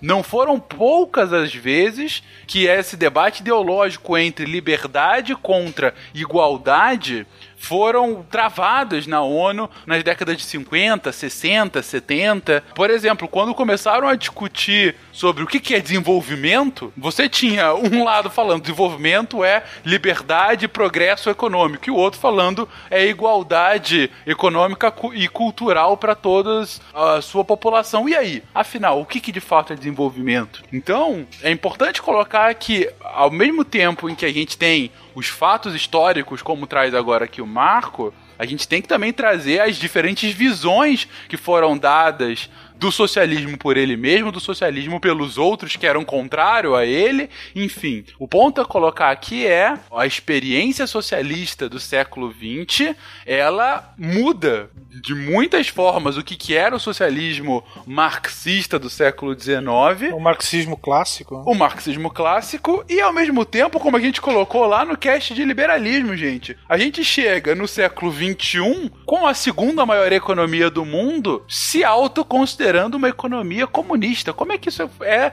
sequer possível, gente? Antes, antes disso, sobre o socialismo real, especialmente o stalinismo, tem uma leitura que é essencial, que é um livro que nós já comentamos anteriormente, lá no texto inicial, chamado A Revolução dos Bichos, de autoria do Eric Blair, que utilizava um pseudônimo que ficou bem famoso, chamado George Orwell, na qual ele traz para uma fábula todas aquelas decepções que um marxista teve ao perceber a experiência do socialismo real, vamos dizer assim. Então ele começa a escrever logo depois da Guerra Civil Espanhola e lança, se eu não me engano, durante a Segunda Guerra Mundial, mais próximo do final do conflito. E aí ele traz para uma granja, ou que seria uma fazenda, todas as nuances do socialismo real e você consegue identificar nos principais personagens. Aí tem, que eu comentei, o velho Benjamin, que é um burro, o animal mais idoso ali da fazenda. Você tem o velho Major, você tem os cavalos, o Sansão e a Quitéria, tem outros porcos, o Garganta, o Bola de Neve é, eles promovem uma revolução. Na, vamos dar um pequeno spoiler. Promovem uma revolução na granja, expulsam os humanos e os animais tomam o poder com a ideia de tornar o espaço igual. E aí são elaboradas uma série de leis que aos poucos começam a sofrer alterações. É uma leitura leve. É, você tem, se eu não me engano, 118 páginas.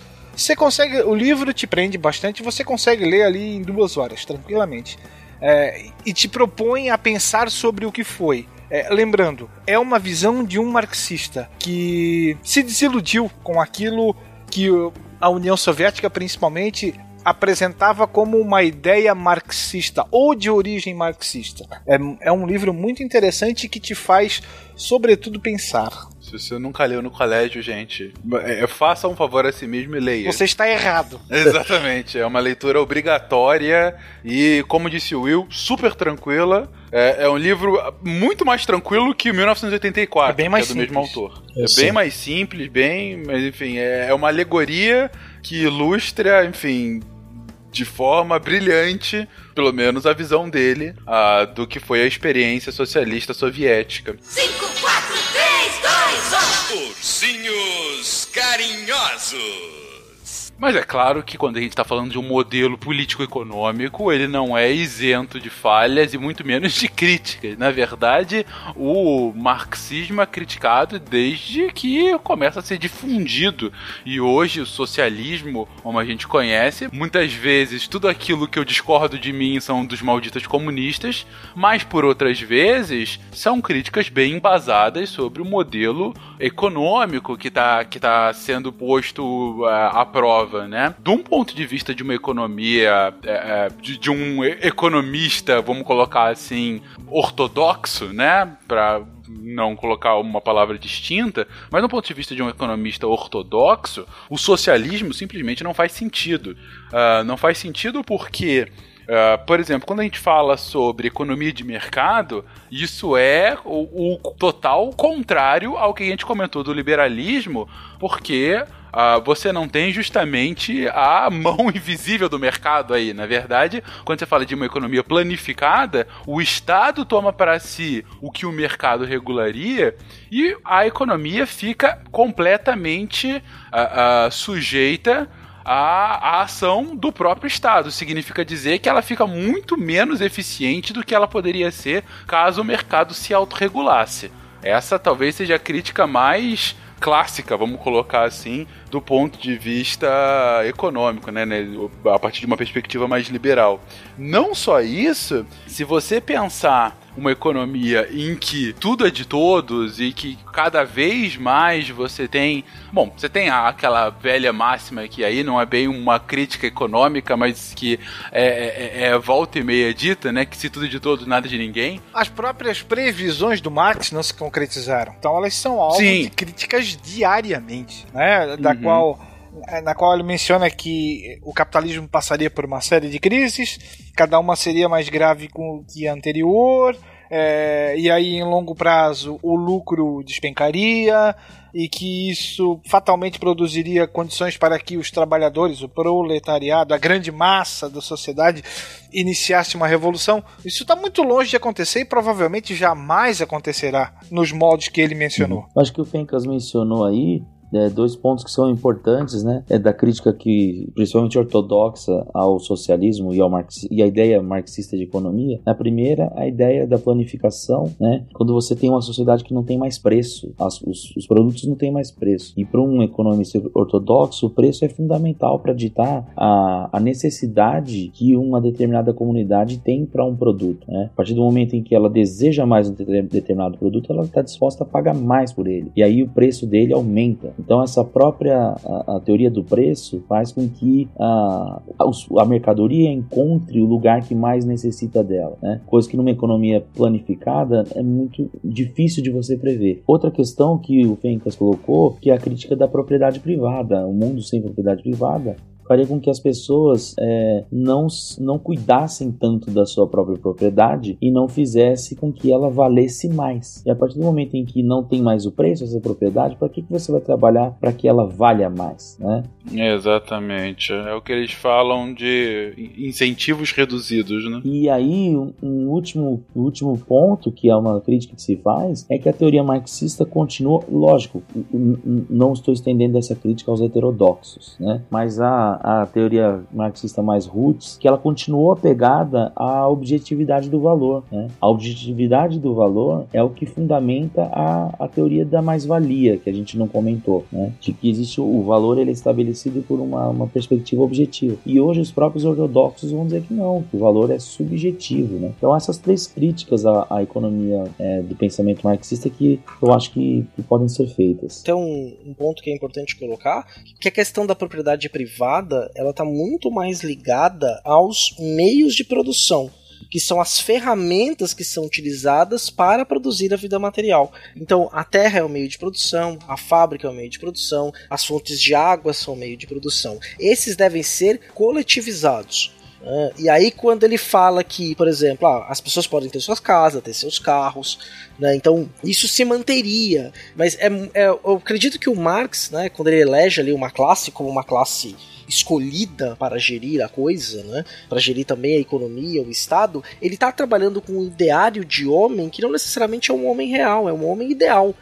É, Ele tenta fugir do idealismo hegeliano, né, do, do- do mundo que é um homem completamente racional, que ele vai olhar comunitariamente para as coisas e vai conseguir gerir aquilo. Embora a própria ideia depois vai se dobrar no comunismo, que é um, um- sem o Estado, seria uma economia muito mais regulada pelas necessidades locais do que necessariamente por uma grande necessidade de você manter um Estado que vá de Berlim até Vladivostok, três dados da Dudin. Não esqueça de Omsk. 5, 4, 3, 2, 1. Ursinhos carinhosos.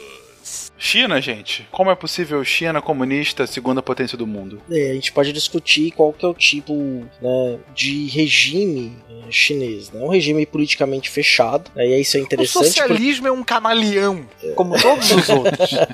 né? Sim, né? E eles promovem, a gente pode chamar do capitalismo de Estado, né? Embora você tenha ali, obviamente, hoje, eh, empresas que são privadas, né? E que são ali, que não são controladas pelo Estado, mas você tem toda uma política estatal para promover e com escolha de pessoas específicas para tocar essas empresas, né? É um, é um grande Estado que toca. Que é bem interessante que até a, revolução do Mao Tse Tung era uma revolução de muito. Diferentemente da, da ideia de um operariado, ela era uma revolução que valorizava o campo, né? o camponês chinês. Que depois, obviamente, que da morte do Mao e da sua tresloucada revolução cultural, que ele mandava pessoas obrigatoriamente para o campo para aprender os verdadeiros valores da vida. Aí tem um romance que é curtíssimo. Eu vou, já que o Will indicou um, um- um livro fantástico, eu vou indicar um outro que é bem interessante, que é do Dai Siji. Aí tem um livro e tem um filme. O filme é o- o mais fiel que eu já vi de uma adaptação de um livro, né? Porque o autor e o diretor são os mesmos, né? Chama Balzac e a Costureirinha Chinesa. E o Daisige passou pelo processo de reeducação na China. Ele era um intelectual chinês, um estudante de ensino médio, e foi mandado para o campo para aprender os verdadeiros valores da vida. Obviamente que ele cria uma história ficcional, na qual dois jovens que vão para esse interior encontram uma valise repletas de livros de Balzac, Alexandre Dumas, né, que vai trazer essa contraposição que a gente estava falando, da ideia da liberdade, é, do livre-arbítrio. Só que essa China, e é bem interessante, pulando, voltando agora, ninguém critica hoje que a China não é uma democracia, que de fato não é. Você tem um partido único. É, como o Will bem colocou, essa transmutação do socialismo, essas elites do poder, especialmente do que a gente vai chamar do partido interno, e aí fazendo uma alegoria direta ao 1984, elas reinventaram as formas de poder na China e fizeram então com que a grande civilização do mundo voltasse ao dos seus lugares do mundo que é protagonista, que sempre foi. Só dando uma, trazendo aqui para minha área, é interessante esse modelo, esse paradigma que a Revolução Chinesa trouxe, né, de não é, de abandonar a perspectiva do proletário e investir na figura do camponês, porque aí ela vai se tornar um grande modelo para os outros países que tinham uma predominância campesina, camponesa, né? E então, por exemplo, no Peru e até mesmo no Brasil, a cisão do Partido Comunista com e, e a formação do Partido Comunista do Brasil, né, que é uma vertente já maoísta, né? A ideia da, de ir ao campo para começar a revolução a partir do campo. No Peru isso vai ser fortíssimo, a influência do partido é, é, do maoísmo, né? Tanto é que o Sendeiro Luminoso vai ser é, um partido, vai ser um partido comunista é, por el Sendeiro Luminoso de José Carlos Mariátegui, mas que era maoísta também, né? E, e, e por quê? Porque entende que a revolução começa no campo, né? E aí, como tá esse momento cultural aqui, né? Vou indicar também o livro do Vargas Llosa, História de Maita, né? Que vai fazer um de forma bastante muito bem feita. O Vargas Llosa tem uma série de críticas. Aquele é um mau escritor, eu, eu acho que não cabe, né? Ele pega e junta o que está acontecendo no Peru da década de 80 com o que aconteceu na década de 60, fazendo um paralelo entre as duas guerrilhas que aconteceram no país, tanto a de 60 quanto a de 80. E aí narra muito, de maneira bastante brilhante a, a, a história do, do, do, do país e das tentativas de revolução no Peru. Né? Então aí assim, então o modelo chinês vai ser um vai ser um, um modelo para esses países onde o, o, o, capitalismo não chegou com força ou que o número do proletariado era extremamente baixo. Né? Agora, sobre a China de hoje, eu não tenho muitos dados e informações sobre isso, né? mas me parece que a abertura que ela, que ela promove é, já é, nesse século né, é, foi fundamental para que ela continuasse uma, uma é, continuasse existindo da forma como ela se propôs, não, não da forma como ela se propôs, mas que continuasse sendo autoproclamada é, é, comunista, né? ou seja, uma abertura econômica, mas com o controle político, né? o monopólio partidarismo é, fez com que você possibilitasse uma, uma inclusão de uma parte da população que antes vivia basicamente alimentada pelo próprio arroz que produzia nos campos, né? Então, com índices de, de problemas de alimentação, né? superpopulação, e que com essa abertura às, às indústrias, claro, né? com supervisão do Estado, é, prospera quem o Estado deixa, né? vai sendo sempre é, algo bastante bastante controlado, digamos assim, você permitiu a, a absorção de uma classe e formação de uma classe trabalhadora e que tem números interessantes que hoje um trabalhador chinês, que até 10 anos atrás a gente falava da, da escravidão na China, né? Hoje um trabalhador chinês ganha em média mais do que um trabalhador brasileiro. O ponto, eu acho que aqui da, da gente reforçar para os ouvintes, né, Marcos, foi, é o que o, que o Will comentou agora há pouco, né? O socialismo acaba, assim como qualquer outra ideologia, né? É um camaleão. Ou seja, o, a China é, hoje está ela tem sim uma ausência muito grande de liberdade política, inclusive não são poucas as críticas que a gente pode fazer com relação, por exemplo, a, ao Estado policial, que muitas vezes a China evoca contra seus próprios cidadãos. A gente volta e meia coloca no, no Deviante, o Ronaldo escreve algumas vezes sobre isso, sobre as novas tecnologias sendo aplicadas no chinês. O Black Mirror da vida real, né? Desde score social que pode eh, afetar a sua, o seu potencial a crédito até, enfim, você ser ou não um bom cidadão sendo vigiado de forma como um, como um Big Brother, de fato, uh, ou o grande firewall, né, restringindo a liberdade virtual, enfim. Uh, mas sem dúvida, um ponto de vista econômico, a gente não pode dissociar o crescimento chinês a abertura do mercado que ela fez desde o final dos, do, dos anos 80, né? E essa, essa coisa híbrida, né? É uma abertura, assim, ao mercado, mas ao mesmo tempo um controle gigantesco de para onde vai a economia a partir da ação estatal, né? Muitos falam da desvalorização do câmbio, outros falam sobre a necessária presença da, da estatal nas, nas principais empresas chinesas, né? E o controle dela, mas enfim, então fica esse essa coisa híbrida. Híbrida de forma similar a talvez o único o último grande conceito que a gente tem que colocar aqui quando a gente estiver falando de socialismo, né, gente? Que é essa coisa híbrida Afinal, o que, é então a social-democracia? É, aparece como uma terceira via lá nos primórdios, né? Alguma é, uma tentativa de se propor um caminho do meio, né? Não tanto, não apenas o capitalismo ou o comunismo. Uh, em alguns lugares, é, como a Alemanha, sendo entendida como uma espécie de reformismo até o comunismo, né? Ou seja, mais à esquerda mesmo. Em outros lugares, como uma perspectiva de criação de um um estado de bem-estar social, né? ou seja, um estado capitalista, mas que distribuísse é, os elementos básicos para o desenvolvimento da vida para a sua população. Né?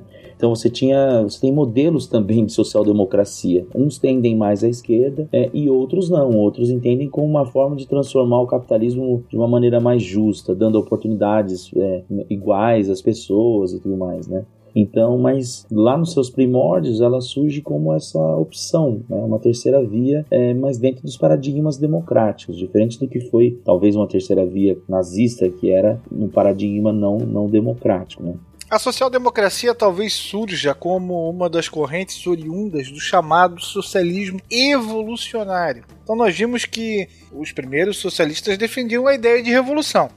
É, mas da qual ele se alimentava das revoltas populares, especialmente da classe trabalhadora. Mas é, enquanto o próprio século XIX avançava, pelo menos na Europa Ocidental e, e Central, o capitalismo também vinha vamos dizer assim, amadurecendo. Tanto é que no final do próprio século XIX, a classe trabalhadora já não tinha mais esse caráter tão revolucionário assim. É, você tem uma melhoria no salário, você tem uma melhoria também no padrão de vida e a classe operária começa ela própria a organizar é, instituições que viriam a proteger os seus interesses. Talvez os sindicatos é, fossem a, o maior exemplo disso. É, e a gente tem também um avanço gradativo da democracia política especialmente a, a, questão da extensão do direito ao voto aos trabalhadores. No final da Primeira Guerra, quase todos os países europeus eh, já tinham o direito ao voto, pelo menos o masculino no primeiro momento, sendo disponibilizado para a maior parte da população.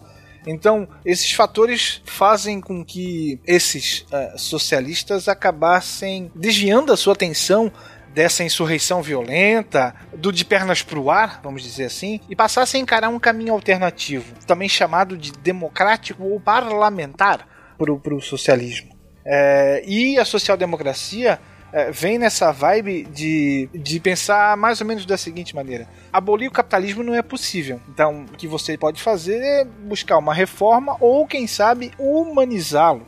Né? Então, buscar um equilíbrio entre a economia de mercado e a intervenção estatal, tanto de um lado quanto do outro. É, entre os ingleses isso se deu mais claramente, por exemplo. Né? É, se você pegar assim, a formação dos sindicatos, assim, então, contraditoriamente ao que o Marx falou, né, onde o primeiro lugar, o país que talvez pudesse acontecer a revolução era a Inglaterra, né? a Inglaterra, por meio dos seus sindicatos, seus mecanismos de pressão, evidentemente com a habilidade do Estado em, em, em lidar com isso, foi ampliando direitos né, e foi inserindo mais esse trabalhador à lógica do consumo, né, dando a ele é, e, até mesmo assimilando partes da sua, da sua cultura à própria identidade inglesa. Né? Lembremos, o, o futebol é um esporte operário né? e, de certa forma, a rainha tem uma Copa da Rainha na Inglaterra. Né? Ou seja, é, vai se assimilando esse, esses, essa cultura operária na própria identidade do país é, e vai se abrindo a possibilidade para que esse sujeito é, operário também participe da vida política, que isso que não seja mais uma uma coisa de quem tem dinheiro. Aliás, a ideia de salário para os políticos né, surge nesse momento com a ideia do trabalhador que, olha, para eu exercer minha função de político full time, eu não posso mais trabalhar. Então eu tenho que ter um salário. Então essa reivindicação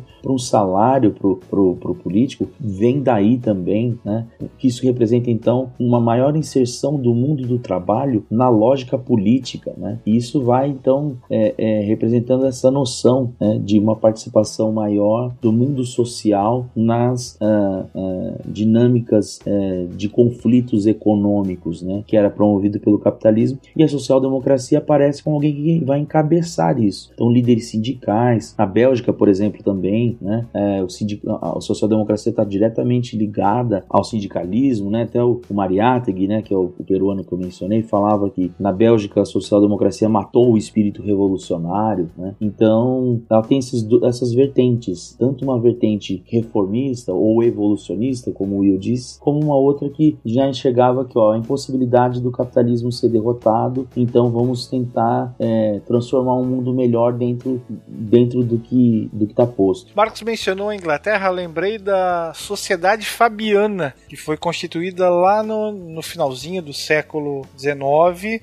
é, no Reino Unido que basicamente defendia a causa do socialismo parlamentar. É, um dos seus, talvez os dois mais famosos defensores e componentes da sociedade fabiana foram H.G. Wells e o George Bernard Shaw. E esse nome, Sociedade Fabiana, fazia referência a um general romano chamado Fábio Máximo, que ficou conhecido historicamente pelas táticas de paciência e de defesa que ele empregou contra as tropas do Aníbal, que fazia o, pintava o 7 na, na Roma republicana de então. De acordo com eles, então o socialismo decorreria do capitalismo liberal de forma natural e pacífica. Então, isso surgiria através da ação política, o voto, e um partido dos trabalhadores, e através da própria educação do povo. 5, 4, 3, 2, 1. Ursinhos carinhosos.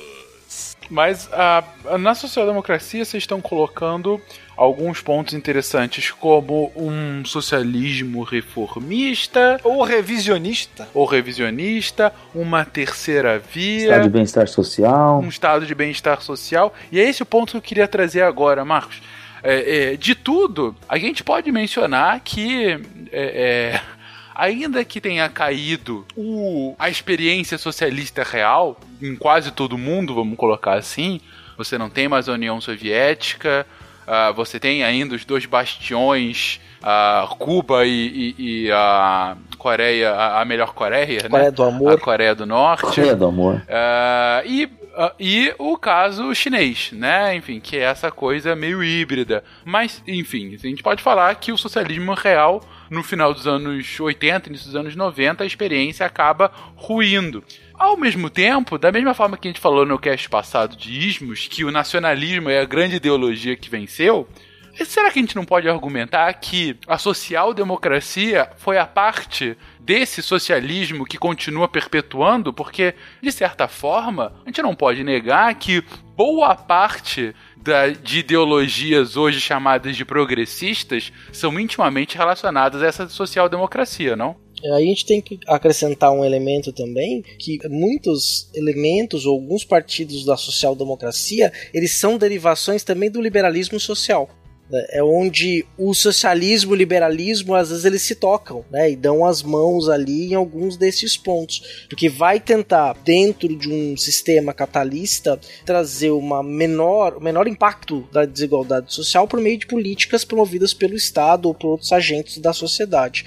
né? Então, isso acho que é um, é um ponto específico. Mas a gente também pode dizer que depois do relatório Khrushchev, né, por exemplo, o Partido Comunista Inglês se reinventou. Os próprios partidos socialistas no Ocidente passaram a valorizar aquilo ao redor do mundo, aquilo que o Marx tinha colocado lá no 18 Brumário, de que não dava para se pensar uma sociedade socialista que não fosse democrática, né? E que essa decisão democrática deveria partir das bases, né? Não de um partido central, mas sim daqueles trabalhadores, né? Então você tem uma reinvenção desses partidos socialistas e até alguns partidos socialistas que carregam o nome socialista hoje, que a gente nem pode dizer que tá lá ligado ao socialismo clássico, mas é muito mais uma outra coisa, uma legenda que foi para um, um outro caminho. A própria social-democracia em alguns países da Europa vão ser mais à esquerda.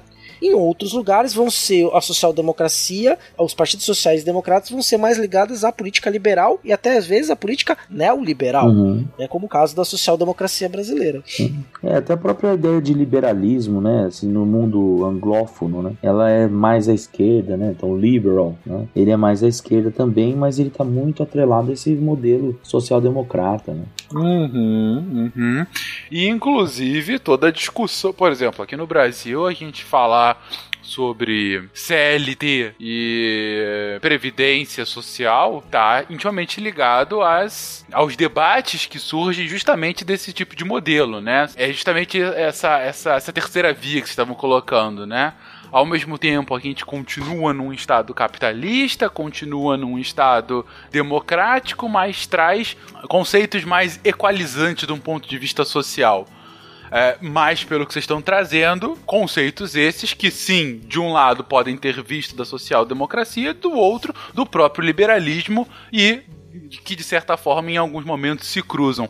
E gente, esse é o ponto e essa é a beleza, querido ouvinte. A gente está há três episódios falando sobre ideologias, ideologias às vezes completamente distintas entre si, ideologias que você vai ver nas suas bolhas da internet xingando-se entre si o tempo todo.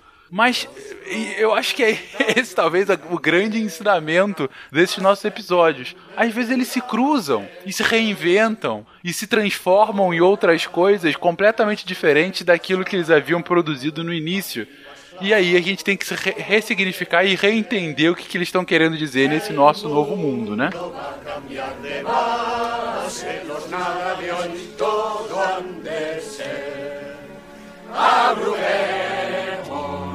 Oh.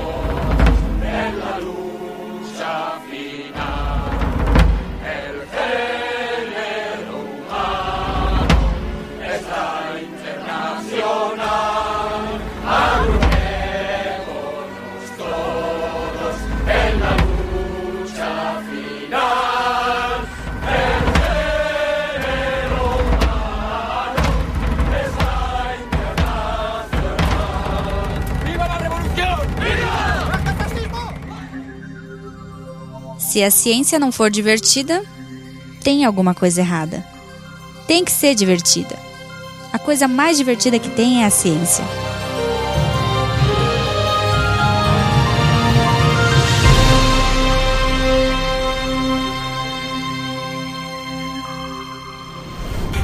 Este programa foi editado por Tapcast. Edições e Produções de Podcast.